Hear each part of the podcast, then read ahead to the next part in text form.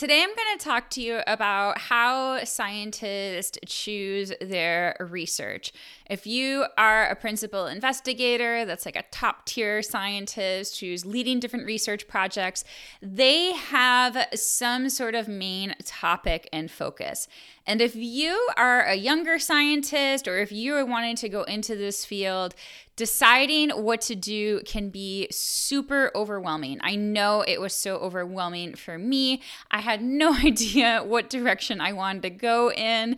It was a major struggle. So, I'm here to talk to you today about different ways that you can get your research topics together, how scientists figure out and I'm also going to tell you what not to do. So many scientists give you this advice, and it is the worst advice. So let's get into this episode and talk about how to form research.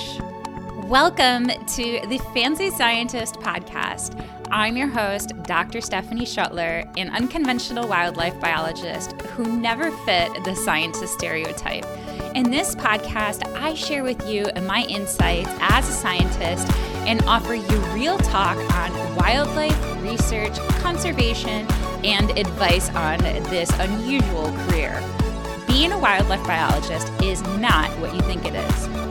Join me to learn what science is really like and how to become the best version of yourself so you can thrive, effectively conserve nature, and enjoy this beautiful life we share with so many other beings. Let's get started. First, let's talk about the worst advice. And you will hear this so often, and I will explain why it's terrible advice. People say all the time to choose your research based on your passion, to do something you love. I was told to do something that I wouldn't get sick of for five to seven years, something that I could work daily on and be passionate about it. And this was because I was doing my PhD, so that's why they said five to seven years. But here's the thing your PhD pretty much set for the kind of scientist you want to be, and it sets up your career trajectory for the rest of your life.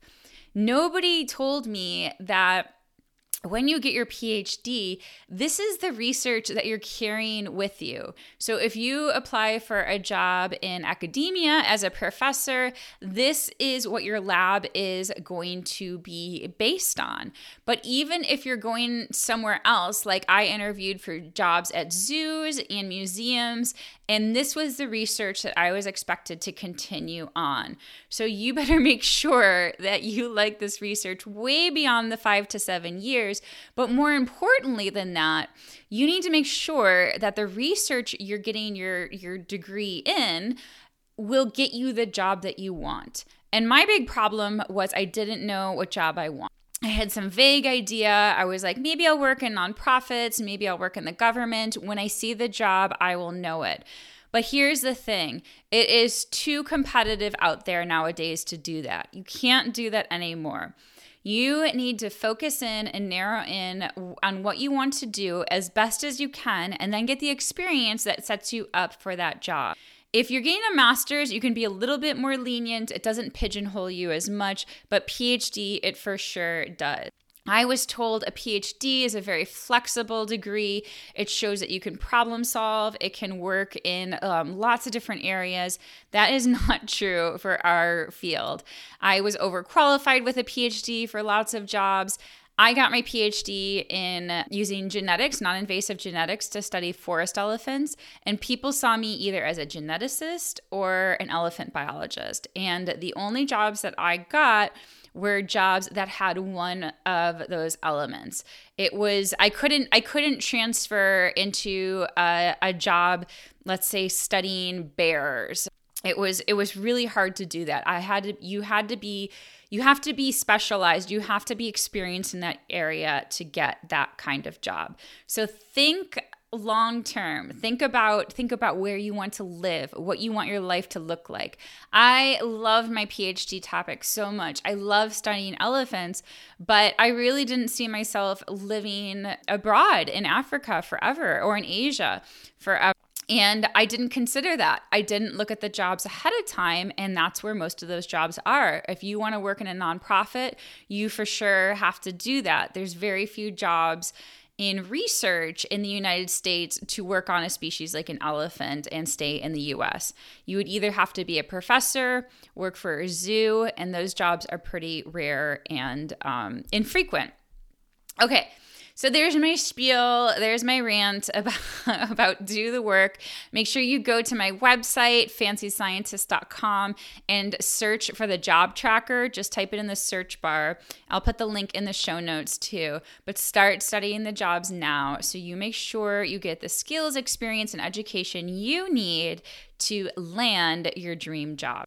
Okay, so the way that people go about structuring their research is, I would say, three different main ways.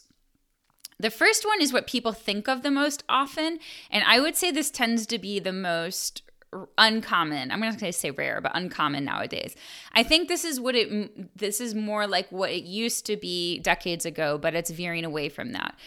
But this so so in this way, this first way scientists choose a species or a taxa or they choose a system like an ecosystem or, or um, a certain habitat type and they kind of base all of their research around that so for example when i was in graduate school the lab next door to us they studied birds. And i mean they specialized more in songbirds but students were doing different ecological projects revolved around birds. Some were studying bird like movement patterns some were studying mating success reproductive success success but again the the main the main topic was birds. So students in that lab or were interested in joining that lab they could they could they could study different things. There were students working in peru on understanding the altitudinal migration of birds. There were students in missouri uh, study, studying the birds just local so that's one thing that you can do.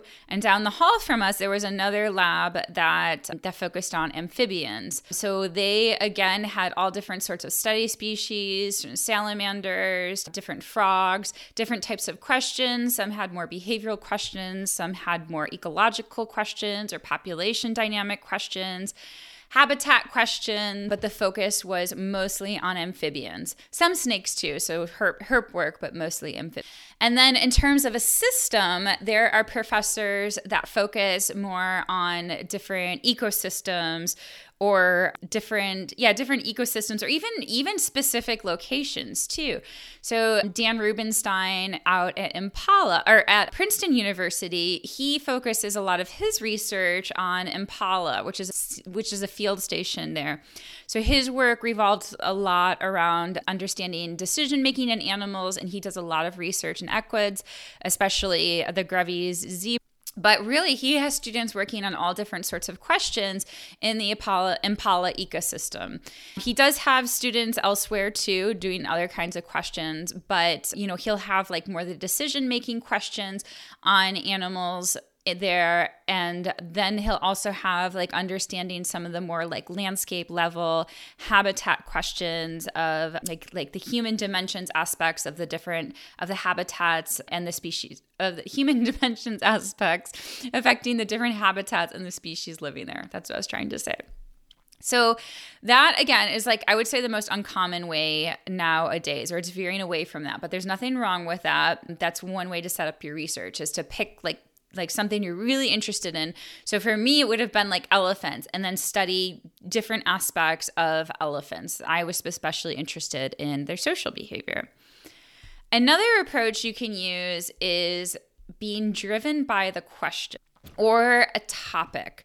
So, an example of this is like, say you are really interested in predator prey interactions.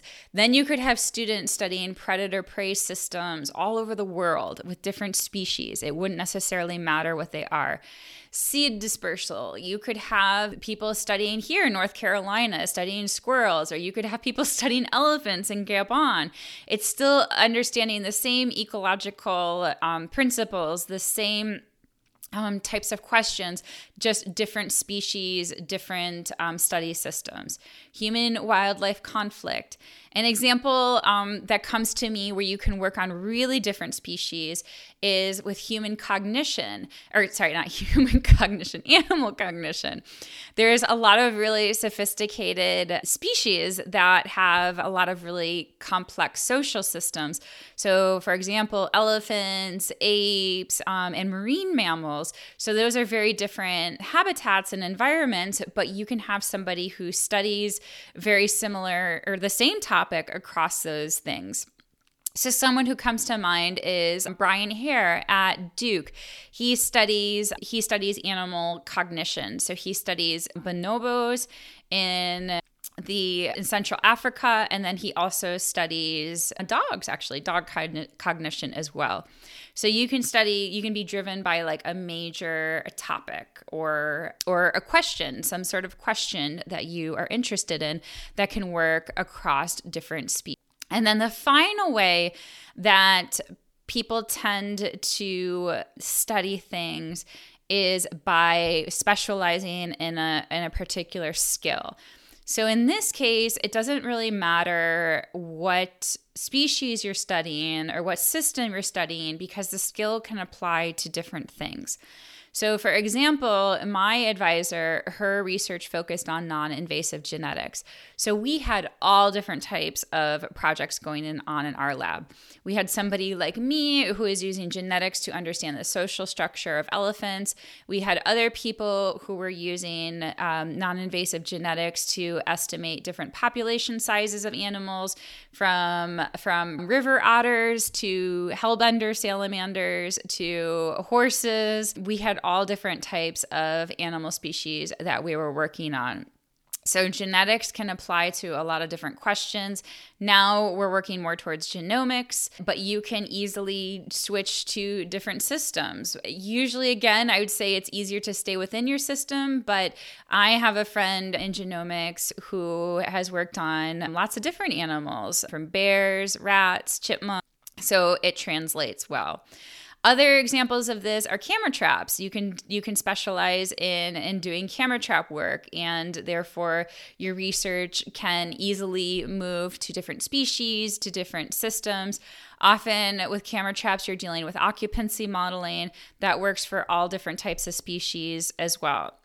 Another example that comes to mind is satellite telemetry. So, if you become really great at analyzing satellite data, with satellite data, we're getting so many location points now. The technology is so great that it's really a quantitative skill. So, if you are good at doing that, again, it doesn't matter if you're studying egrets or manatees or sea turtles the principles that you learn will translate across those different species and ecosystems.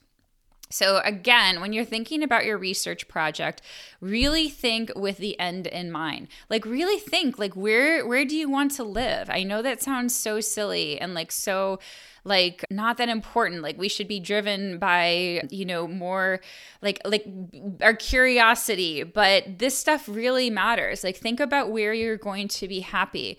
If you are going to be happy in a warmer environment or if you love the sea like i mean then do something that involves marine ecosystems or coastal ecosystems. Don't just do something to get a degree. Really think about what it is you want to do but ultimately, think about if you are driven by your passion, if you want to do research and what you're passionate about, make sure that there is a job in it. That is super duper important. If you want to work on snow leopards, and what kind of job can you get in working on snow leopards? There's zoo jobs, of course, but are you going to have to move to Asia? And is that something you're willing to do? For some people, yes, but do you want to do that for the rest of your life? Really, really think about this. Use the job tracker, go download it, and use it to your advantage to understand what the jobs are now. One thing I should say though, if you want to go into academia to be a professor, you have more leverage. You can choose your study system and you can be more flexible. You can be a professor and you can do your field work in another country or just far away in the United States and don't have to worry as much about moving to that place. So, for example, at our university in um, Missouri, we had a group that had their field work in an alpine uh, field station in Colorado. So that professor would spend their summers in Colorado and be in Missouri for the rest of the year. Same thing with Dan Rubenstein. I know he spends summers frequently in Kenya around Mpala, and then he's at Princeton at the at the rest of the time. So, if you are um, interested in becoming a professor, then you can be a little bit more flexible. I should have added that caveat in there.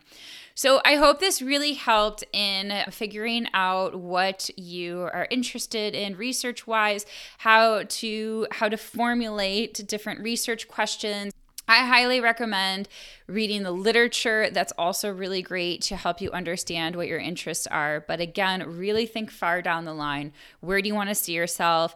Honestly, 20 years from now, what kind of job do you want to have? And I'm running out of batteries on my camera. We're all done with this episode. It was a short one, but it was a good one. Okay, see you guys next time. Bye. Are you an aspiring or struggling wildlife biologist, ecologist, conservation biologist, or anyone interested in a career with wildlife? Join our community, the Getting a Job in Wildlife Biology Facebook group. Based on my book, Getting a Job in Wildlife Biology What It's Like and What You Need to Know,